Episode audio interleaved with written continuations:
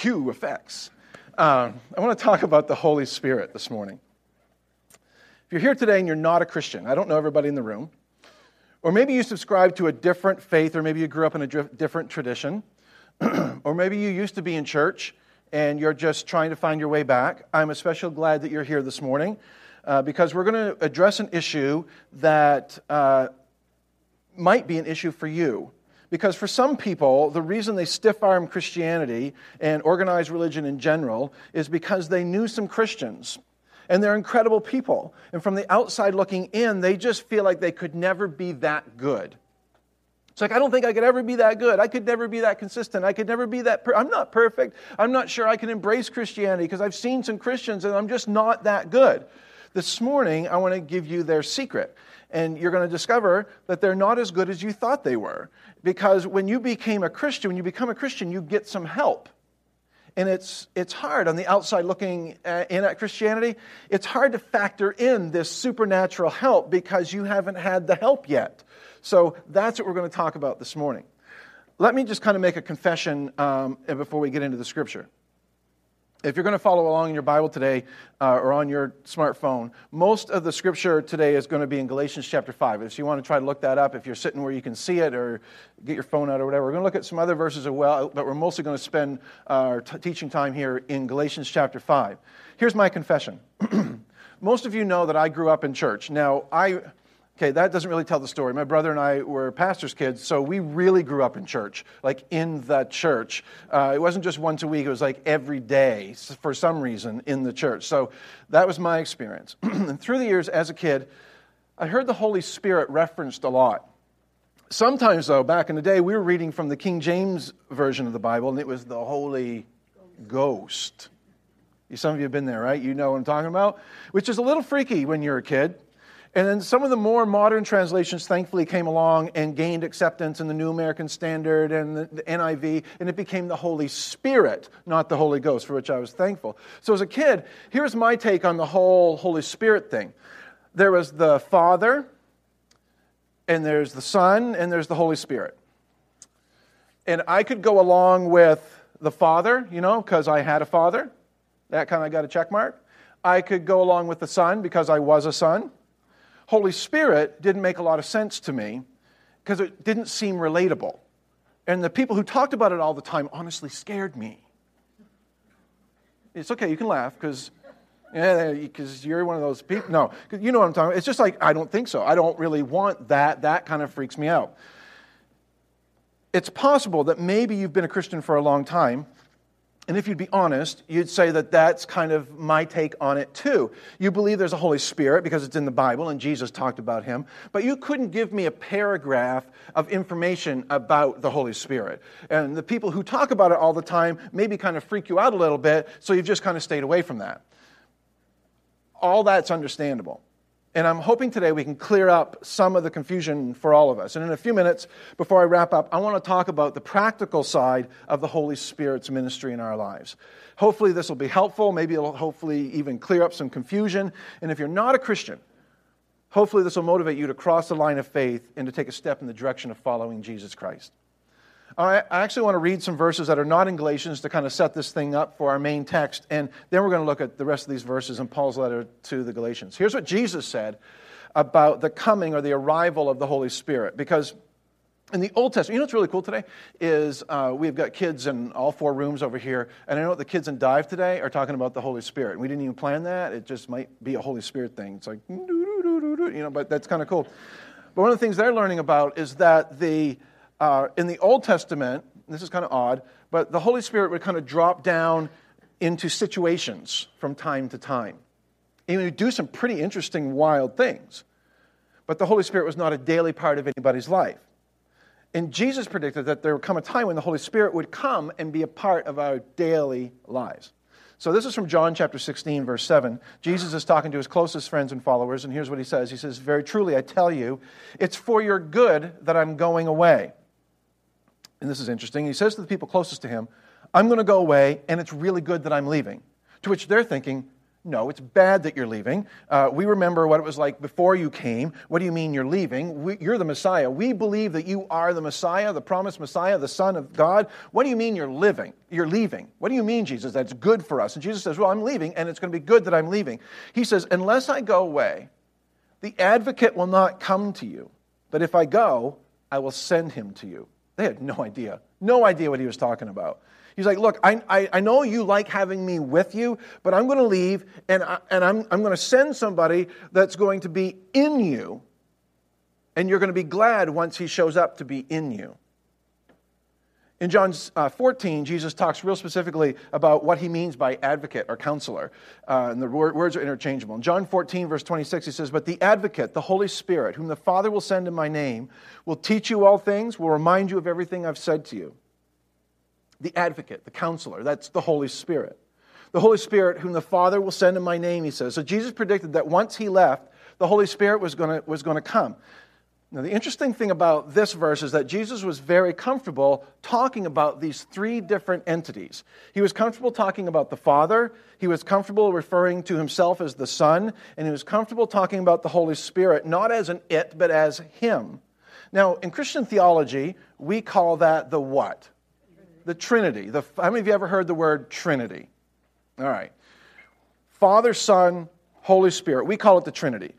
The word Trinity is not in the Bible, but it, it's the word we use to describe this doctrine of the Godhead, to describe these three entities in one, the three persons of the Godhead Father, Son, Holy Spirit. And over the years, people have said to me, I'm not sure I understand the Trinity. Can you explain the Trinity to me, please? To which I say, No, I can't. Not that I won't, I can't. Uh, I can't explain it, so there. Aren't you glad you came? You know, it's like, can't help you there. Here's the deal. Here's how I understand it. Because Jesus was very comfortable talking about his relationship with his Father. He talked about himself being the Son, he talked about the Holy Spirit. But he never tried to explain the dynamics of the relationship. And because he didn't, neither will I. And if you know me at all, you know that I'm real simple. That if it's cool with Jesus, it's cool with me. And if he didn't try to explain it, I'm not going to try to one up Jesus and explain it because he didn't know how. So I'm not even going to bother. It's fun to talk about, and it's fun to get in debates about and read books and have. All but uh, here's the point: Jesus was very comfortable in the Gospels talking about God the Father. You know, when you pray, pray, Our Father in heaven. He talks about himself being the Son, and then, and then he said, And one is going to come after me, and after I'm gone, and he is the Holy Spirit. So we know that there are these three persons, how they relate, what roles they all take, and, and all that. Jesus didn't explain all that, so I'm not going to try to. But as a Christian, and in our Christian experience, it becomes very evident that there are indeed these three persons of the Godhead, or what we call the Trinity. Eventually, uh, in just a couple years there, what Jesus said came true. Jesus died on the cross, he rose from the dead, he ascended into the heavens, and a few weeks later, his closest friends were gathered in a room praying together, and suddenly the Holy Spirit showed up and indwelt each of them. And when the Holy Spirit showed up, there were some amazing manifestations of that. And they were filled with boldness, and they went out and they began to talk about the fact that Jesus was the promised Messiah and he had risen from the dead. Here's another verse right here, 11, 1 Corinthians uh, chapter 6. These are the words of Paul, too. He's writing to a group of people that he hasn't even met all these people yet. He's visited their church. Uh, he spent some time with them, but he's writing this letter. And here's what he says He says, Do you not know that your bodies are temples of the Holy Spirit who is where? In you, who you've received from God. You are not your own. He says, Don't you know? Don't you already know that your physical body is a temple? Did no one tell you this? Did you forget that the Holy Spirit, the life of God, the very Spirit of God resides not simply with you? And it was really cool, you know, in Bethlehem when God came down and God with us. But this is a, just a little bit step, little step further that now not just God with us, but God in us. Didn't you know that? And he's writing to believers, to everyday followers of Christ like us, and he says, Every single one of you, when you became a Christian, when you became a follower of Jesus Christ, the Holy Spirit of God moved and took up residence in you. For some people, I've noticed when they become Christians, when they begin to follow Christ, there's like this immediate manifestation of the presence of the Holy Spirit. Maybe you've experienced that, maybe you've seen that in people's lives. For some people, you know, I've seen people who for years struggled with an addiction, and they place their faith in Christ and be really become devoted, a devoted follower of Him, and the addiction loses its grip and they just walk away from it. I believe that's a Holy Spirit thing. Those kinds of things. For some people, it's over time. But the main manifestation of the Holy Spirit moving into a life is that over time, things that were of great interest and really important to you at one time become less important. And the things that we had no interest in at one time, we begin to gain interest. And we can't get enough, and we're just super hungry for that. Because some of you know what I'm talking about. So when you became a Christian, the Holy Spirit moved in. And God, through the Holy Spirit, begins to bring about change in the heart and the attitudes and the actions and the relationships of a believer. If we will cooperate with Him. And I want to talk about that for a few minutes. I want to talk about how we can cooperate and work with the Holy Spirit. And I want to look at some scripture passages that will give us evidence of what the Holy Spirit will do in us. This is something that's going on in all of us uh, who have put our faith in Christ. And the more that we understand it, and the more that we're aware of it, and the more likely we are then to work with Him and to cooperate with Him and to keep in step with the Holy Spirit. So let's read a few verses, verses from Galatians, because uh, I think these verses really explain the relationship of the believer to the Holy Spirit as it relates to day to day living. So, Galatians chapter 5, we're going to begin with verse 16, and I'm going to read from the New American Standard today. I usually use the NIV, but I chose the New American today because of one word that I think just makes it a little bit clearer. So, here we are, Galatians chapter 5, verse 16. But I say, walk by the Spirit and you will not carry out the desire of the flesh. The Apostle Paul gives us this picture uh, when it comes to our interaction with the Holy Spirit. The best way to describe your interaction with the Holy Spirit is to walk with, to move with, to respond to the Holy Spirit. He says, if you do, if you learn this is key to walk in the Spirit. It's something you learn to do. It's not, you know, it's not something that just comes naturally to us for sure. It's not something that happens overnight, like you pray a magical prayer. But if you learn to walk in the Spirit, he says, at the end of the day, you will no longer carry out the desires of the flesh. Or your Bible might say, the desires of the sin nature, um, which you might say, well, what are those? Chances are you already know what those are. You probably don't need a verse to know what are the desires of the flesh and what are the desires of the sin nature. You might do battle with that on a daily basis. We all know that there is within us something that gravitates towards darkness, something that gravitates to selfishness, something that gravitates to just kind of experiment in the wrong thing. And Paul says if you'd like to break that everyday power of sin in your life, you need to learn to walk by the Spirit. And he gives us a list of the deeds of the flesh just in case we needed a list. So let me read the list to you real quick. Galatians 5, verse 19. The deeds of the flesh are evident. He says, You already know what I'm going to say, in other words. They are immorality, impurity, sensuality, idolatry, sorcery, enmities. He lists just like every possible thing that could disrupt our relationships strife, jealousy, outbursts of anger, disputes, dissensions, factions. He lists all these things that disrupt your marriage, all these things that disrupt your success at work, all the personality issues and relationship conflicts, and all the things that, you know, just happen because of selfishness in a relationship or in a group of people. All these things are manifestations of what Paul calls the flesh or the sin nature. Uh, verse 21 envying, drunkenness, carousing, and things like these. That's just kind of like etc. And he says, Look, if you will walk by the Spirit, and I'm going to do my best to explain that, what I think that means in just a minute. If you will learn to walk by the Spirit, if you learn to live with the Spirit, he says, at the end of the day, you'll be removed from all these things. All these things that tend to dig a bigger, bigger, deeper hole in your life, the things that wreak havoc in your marriage and, and, the, and derail you at work, and the things that put you in debt, and the things that have long term ramifications in your health, these kinds of things that all emanate from the self destructive thing that's in all of us, that the, that the Bible refers to as the flesh. He says, if we'll learn to walk by the Spirit, we will no longer, as a lifestyle, carry out the desires of the flesh. I don't know about you, but I'm thinking, sign me up for that. You know, we are 50 weeks out of a, out of a year, we seem to have a sign up sheet for something in the lobby. Sign me up for that right there, because I'm all in on that deal. Um, I've lived enough life to know where all those things tend to lead. And Paul says, But I want you to learn to walk by the Spirit. So I want to do my best over the next few minutes to explain what I think that means maybe one of the best places to start to explain what it means to walk by the Spirit is to point out what is the opposite of that and what is contrasted um, with that. So if, if over here we have live by, walk by the Spirit, uh, the opposite of live by and walk by the Spirit, I believe, is to live life under the law. And I want to, I guess I need to explain what that means for a couple minutes. Especially when you read Galatians, you'll find that's what Paul is, is kind of battling here is this battle between living under law and walking by the Spirit. Living under the law is something that you're familiar with, whether you know you're familiar with it or not, because you've done it all your life. It's a Bible phrase to describe, describe this phenomenon. Living under the law means that you're born, and as you grow and as you live, you realize just internally, intuitively, instinctively, naturally, that there is a certain law that God has put in all of us.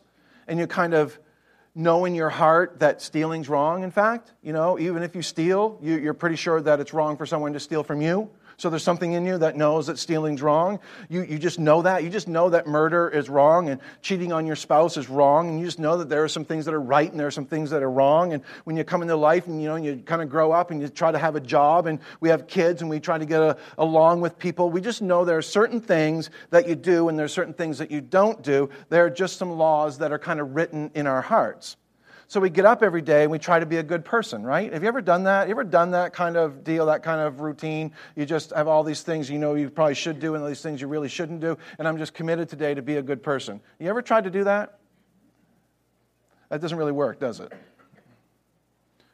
We try to be a responsible person. We try to be a good husband, be a good wife, be a good parent, because there are certain things you do, there are certain things you don't do, certain things you say, certain things you don't say. We just kind of know. and I found that as you get older, if when you stay in that place, the list gets longer and longer and longer. And then, and then oh, wow, somewhere along the, the line, you become a Christian, and then you get the Bible. And like that's really helpful. It's like the biggest book you've ever seen. It's certainly the biggest book you own. You know, it's full of laws and more rules. Oh, great, thanks a lot. That's really helpful. And not only you're not supposed to cheat on your spouse now, you get in there and you start reading it, you find out Jesus says you don't even lust. Oh, so you write that down. You add that to your list of laws, you know, that are just in there anyway. Oh, and you keep reading. It's like, oh, now not only am I not supposed to murder, I'm not supposed to have hatred toward anybody. Oh, write that down. Put that on my list of laws. So you're like, I'm not, okay, so I'm not going to lust, I'm not going to hate. And you realize as a Christian now there are more rules, more laws. Now you got to love your neighbor, you got to love your enemy, you got to love your wife like Christ loved the church. And there are more rules and more laws. So you get up every day and you're like, boy, golly, I'm going to be a good Christian today and I'm not going to lust and I'm not going to hate and I'm going to and I'm going to and I'm going to and I'm going to stay away from that. I'm not going to do this and here are the 92 things I'm not going to do today because I want to be a good Christian. And you go out and you get a score of like 70 on a good day. Cuz or 60. Some days you get a 20. I know. Some days you get an 80, but those are the days you spend by yourself you know, because you're like, I'm going to spend the whole day alone today and dramatically reduce the possibility of sinning, you know? So, yeah. So you've been there. So you real, realize, first of all, this, this isn't about uh, heaven thing. This isn't, we're not really talking about afterlife stuff today. This isn't about being a Christian. I'm talking about being a good Christian, okay? And realize, you know, I'm, a, I'm, not, I'm not a very good law keeper. The problem with the whole living under law thing is number one, that the law focuses you on the line between right and wrong. That's what the law tends to do, it just focuses you there. So when you live life by a set of rules and things you should do and things you shouldn't do, and you're just committed to the list of things, you focus on the line between right and wrong. It just focuses there, and you because you, you, know that you know I, I'm, I'm going to keep the law, and it says thou shalt not commit adultery, and so thou shalt not commit adultery. I know that's true, and it's right there on my list, and it's near the top. So you're thinking, what exactly is adultery? I mean, how much can I get away with before I've crossed that line? How much flirting, how much personal conversation, how much emotional connection, how much time, how physical? Because we just want to know where is the line exactly.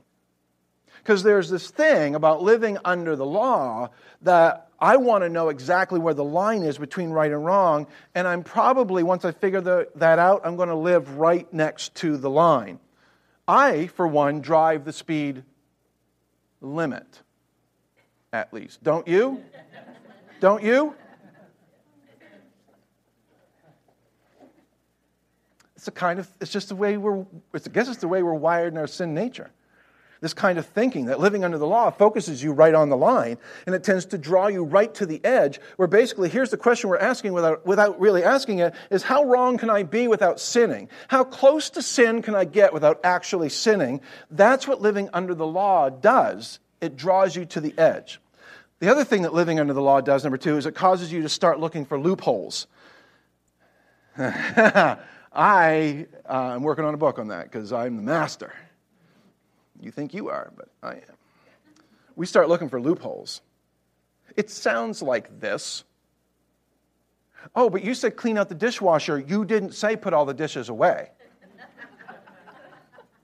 That's a loophole. We just, we're always looking for loopholes. And that's not a good thing when we're talking about following Christ. When Jesus showed up, the men who knew the law the best had written books and books of loopholes. They'd written books full of loopholes. That's basically what it was. The, fair, the law of the Pharisees. Here's what the law is, but that's too hard.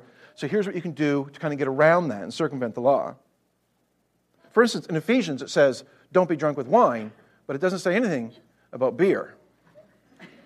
I'm just saying. Okay? So put that, it can be your first chapter in your book of loopholes. All right? It's that kind of thing where we're always looking for a way to kind of sneak in around the rule, around the law, and in the back door, and just, woo, here we are. It's, uh, we're constantly looking for loopholes. Living under the law and approaching the Christian life under the law will tend to gravitate you towards the edge because you're constantly looking for those loopholes. And the reason you want a loophole is because you're not good enough and I'm not good enough to keep God's law consistently. We're not. So either you have to dumb it down so you feel good about yourself, or you feel guilty all the time and you just abandon Christianity altogether. And that happens to people all the time. It's why some of you left the church at some point in your story because you said, I can't be that good. To be honest, I don't even want to be that good. I don't even like those people. They're weirdos. Because the, the law condemns. The law says, bet you can't jump this high. I knew you couldn't jump this high. Ha ha, look at you, you can't jump this high. So, number three, I would say, is the law sets a standard and condemns. It sets a standard and condemns. It sets a standard and condemns. And it's always kind of moving the standard. And here's some good news that is not the Christian life. That is not the life that we've been called to live. The Christian life is there's joy. There's no joy living under the law. So this ought to be good news for all of us. It ought to be good news for some. It's new news for some of you. If you aren't a Christian, you're probably confused right now because you thought that this was the whole Christian life. Here are all the things that I got to stay away from, and here are all the things I got to do. I want to show you a verse that I'm not really sure if I can explain to you adequately, but uh, this is one of those verses that I just hope you'll hang on to and maybe look at it every day for a couple of weeks or print it out or write it out or stick it somewhere and just say, you know, God, Todd didn't explain this very well um, I want to know what this means. Because in this one verse is the contrast that sets us up to understand what it means to walk according to the Spirit.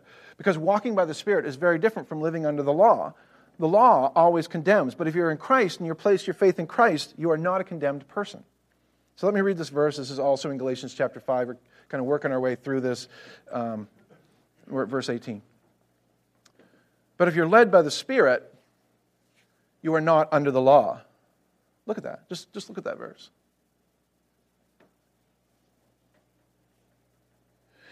If you learn as a Christian to walk in the Spirit, if you learn to be led by the Spirit, you are no longer forced to live under the law.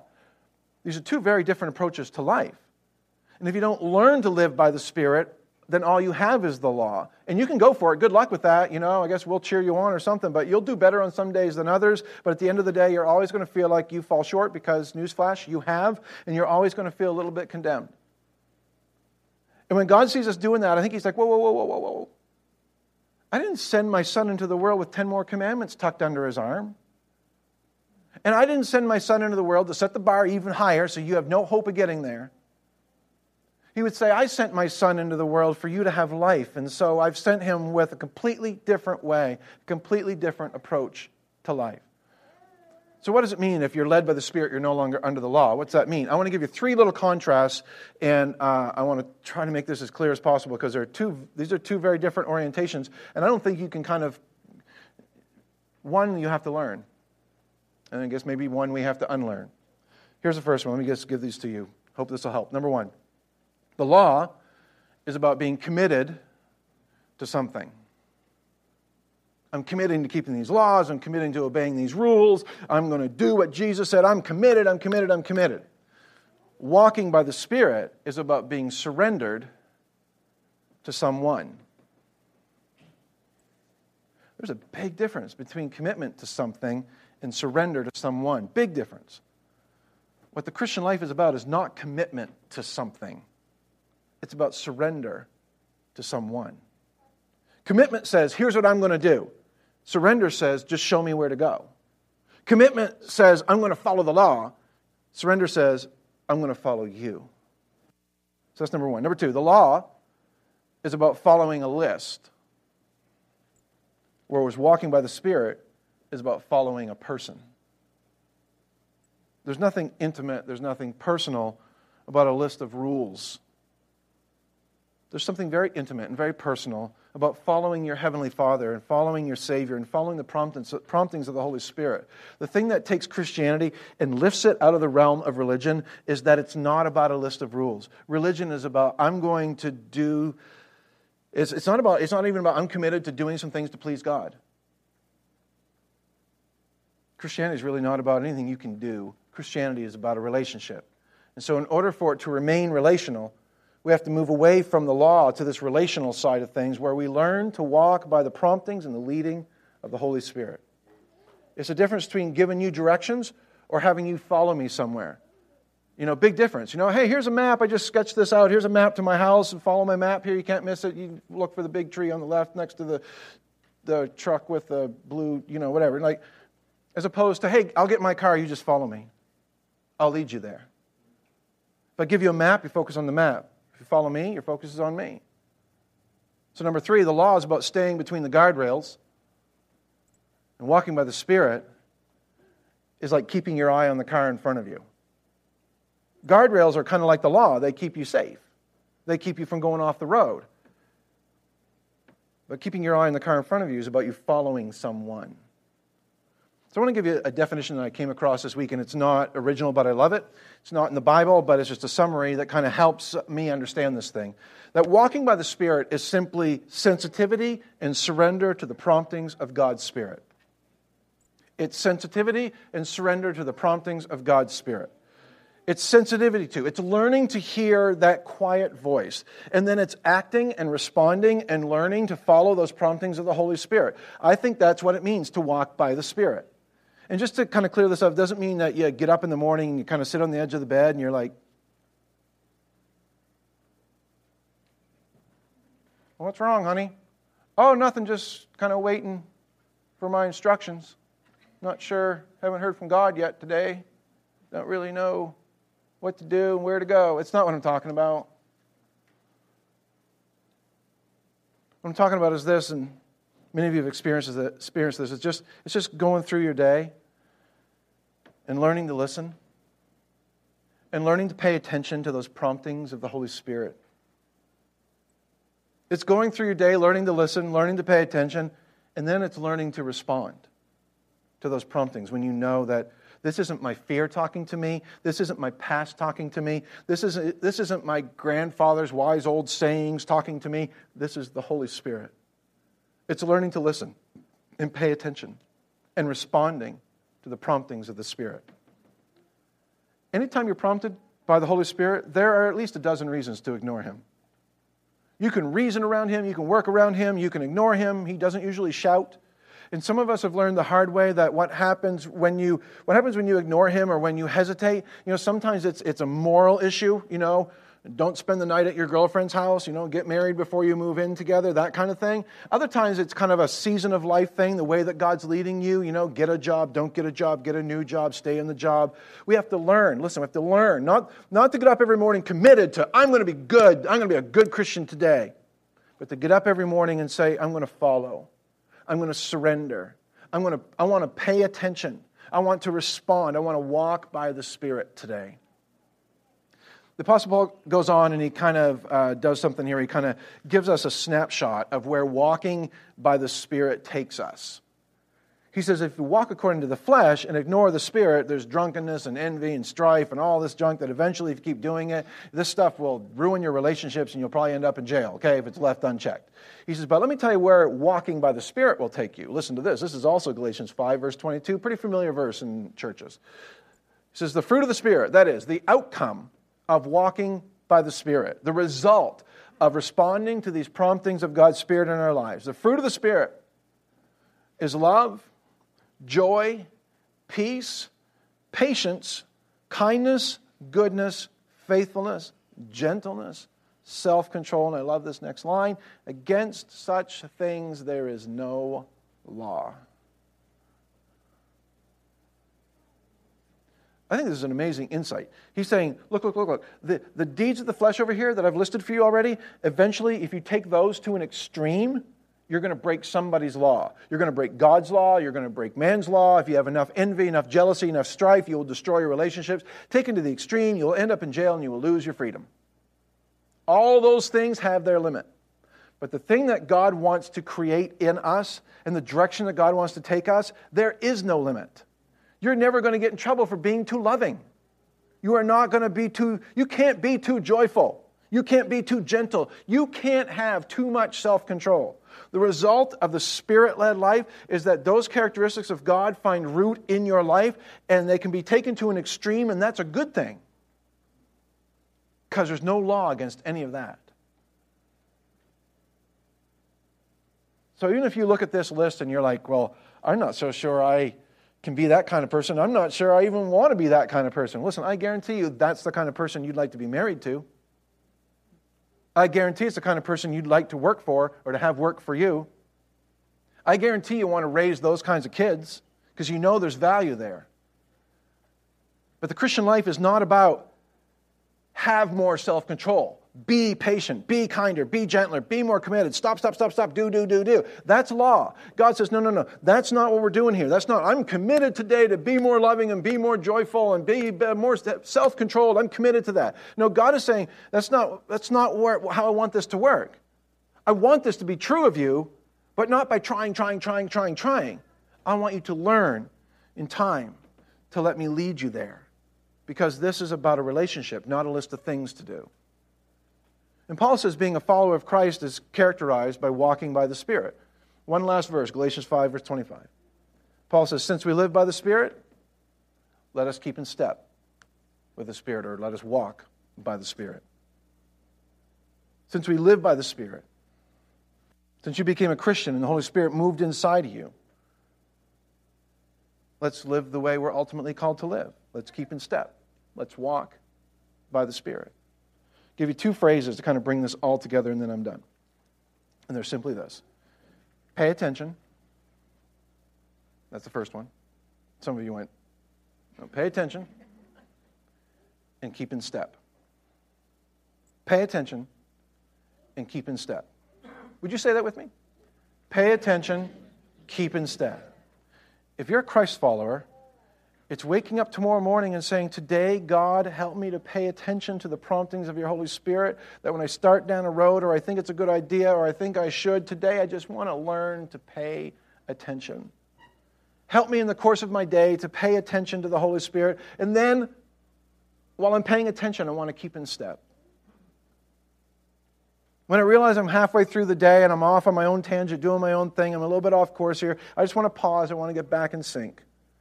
I don't want to be a Christ follower whose life is in step with the Holy Spirit. Because I'm not a good law keeper, and I'm glad you didn't call me to keep the law. I want to be a Christ follower who learns to pay attention and then keep in step with the Holy Spirit. So that, that's my feeble attempt, the best of my ability, to explain what it means to walk by the Spirit. And that's why the Holy Spirit has taken up residence in us to whisper, to prompt, to warn, to confirm. That's the work of the Holy Spirit of God in you, who's leading you, who wants you to live not as a lawkeeper, who's really committed, but as someone who is walking in step with the Holy Spirit. It's pretty simple instructions, really. Pay attention, keep in step. What do I do after that? I'll just pay attention and keep in step. Well, what's next? Pay attention. And keep in step. And if this will become the habit and the practice of our lives, and if we learn this, it's not overnight, it's not a one time decision. It's not like a magic prayer you pray. It's not some outward manifestation. But if you will engage in the process of learning this, your life will change. You will slowly lose interest in some of those things that dominate your life, and you will gain interest in other things. Somebody's going to walk up to you in a few weeks or a few months' time and say, Something's different about you. I've noticed that, and I can't figure it out. What's going on? And you probably aren't even going to be able to explain it. Now, listen, if you're here today and you're not a Christian, let me, let me just tell you this. This is one of the here and now benefits of the Christian life. And if you've dug a hole so deep you're wondering how you're ever going to kind of get out of that, and you're saying, God, help me, but God doesn't seem to be helping, and you're trying, but you just can't find the self control and the determination and the consistency, you know, you just can't find the discipline. I, I just want to seriously encourage you to think about placing your faith in Jesus Christ this morning, because when you do, you get some help. You get divine help. You get this gift from your Heavenly Father that is the Holy Spirit, the Spirit of God who moves into your life and begins to empower you to live the life that you're called to live. Chances are, when you've heard a gospel presentation, it's been heavy on the afterlife talk and light on the here and now conversation. So, this, like for me, uh, the promise of heaven is awesome, but honestly, I can't get my mind around that. So, that's so otherworldly that I struggle to connect with that sometimes. But the idea that through the process and the, through the power of the Holy Spirit and the presence of the Holy Spirit in my life as a follower of Christ, and I, as I place my trust in Him for my salvation, for my purpose, for my significance, for my spiritual freedom, as I do that, that through His Spirit, He takes up residence in my life to prompt me, to guide me, to lead me, to warn me, to illuminate truth in my life. And ultimately, ultimately, the fruit of that, the result, is to add love and joy and peace and patience and kindness and goodness and faithfulness and gentleness and self control in my life. And the idea that I don't have to be committed to adding those qualities to my life. I just need to be surrendered to Him. I just need to stay engaged in the process of learning to pay attention and learning to keep in step and learning to know His promptings and to respond accordingly. That when I do that over time, He is responsible to add these qualities to my life. If that's the case, I'm all in. That's something I can get my head around. And I want that. You probably do too. So if you're here today and you don't really consider yourself a follower of Christ, and you think maybe you're ready to say yes to his invitation, to accept his invitation to follow him, to place your trust in him, I would love to talk with you for a few minutes uh, before we leave here today after this service is done. In fact, if, if, this, if I'm talking to you, what I would encourage you to do is, is while we're singing, in a few minutes we're going to sing some music, sing some songs, play some music. I just invite you any time to come down to the front and just, just take, find a spot here near the front. Um, you, that way you don't have to wait another 20 minutes and maybe, you know, forget or kind of lose your motivation. Just, res- res- just respond anytime before we end the service. Respond to the Spirit's promptings. If that means you come to the front and just take a position there, that way I'll know that we're going to have a conversation afterwards that I'll make you my priority as soon as we're done this service. All right? There's nothing magical about coming to the front. It just shows me that I'm going to have a conversation with, with you before I talk to anybody else. If you're a believer this morning, many of you are. Maybe you're a seasoned Christian, many of you are. You've been doing the church thing, Christian life thing for a long time, but maybe you realize this morning that you've been trying to be a law, keeper. You've been trying to keep all the rules and meet all those expectations, and you've been trying to be committed to what you think God expects from you.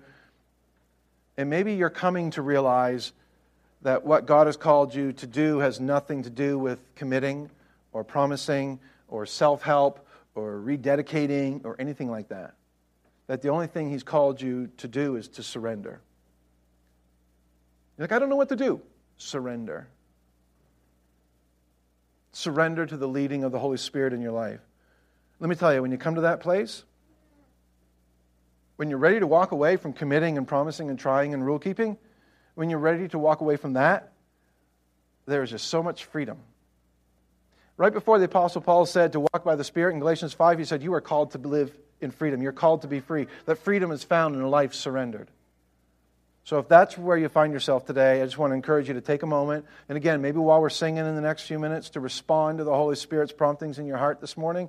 I would suggest that maybe if that's you, you just sit down while the rest of us were probably standing while we sing. Just sit down, even kneel at your seat. I don't care. Leave the building, go for a walk. Whatever you got to do, spend a few minutes with your Heavenly Father acknowledge to him that you've been approaching life as a follower of Christ as if it were about keeping some rules, and express to Him that your intention to abandon that approach, anything that leans on my commitment and trying and law keeping and stuff I can do, and that you're ready to surrender all of that to Him. That's our application. Let's listen, let's pay attention, and let's respond. Pay attention and keep in step. Let's pray together.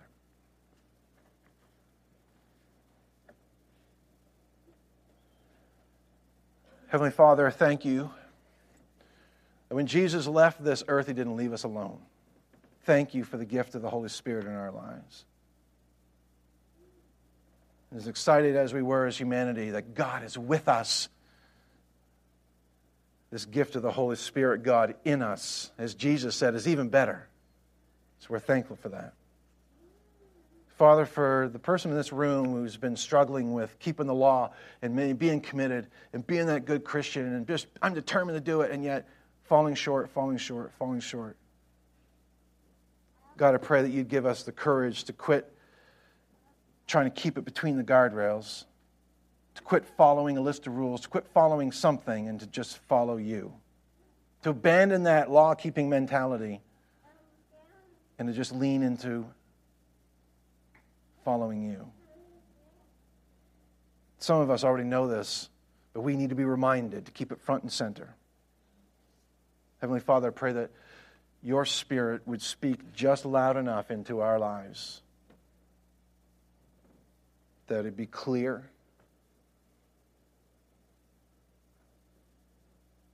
That as we listen, that we would respond. You've already freed us from living under the law. God, I pray that we would live accordingly, live in the kind of freedom you've called us to live in. We invite you to start something new in us. Some of us need to begin this process of learning to walk by the Spirit. Some of us need a fresh fire lit within us, God. We acknowledge our dependence on you. We want to live surrendered to your Holy Spirit. We pray this in Jesus' name. Amen. I, uh, I actually want to play a, a music video, so uh, watch this.